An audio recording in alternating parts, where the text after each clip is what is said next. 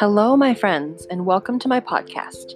My name is Camille, and this is Hide Then Go Seek. So, I use this title kind of as a tribute to my daughter and her love for this game. Ever since she was two, she had an obsession, and we had to play this game many times in a day. She still loves it, and she's almost five now. She is my number one motivation to being a better version of myself, and this is my tribute to her. And I saw this game relates to so much to how I experience life. In many situations, we are all kind of always hiding. In a positive way, we are observing what life brings us, sitting there and constantly learning from it.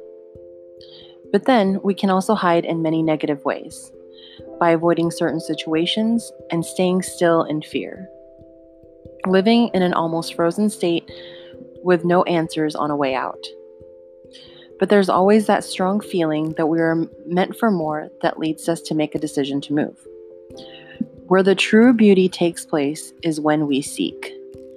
The moments when we have courage to move forward, the strength to move past fear and take action.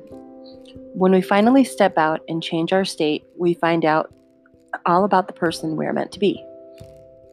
So hide and absorb the process, then seek growth and level up.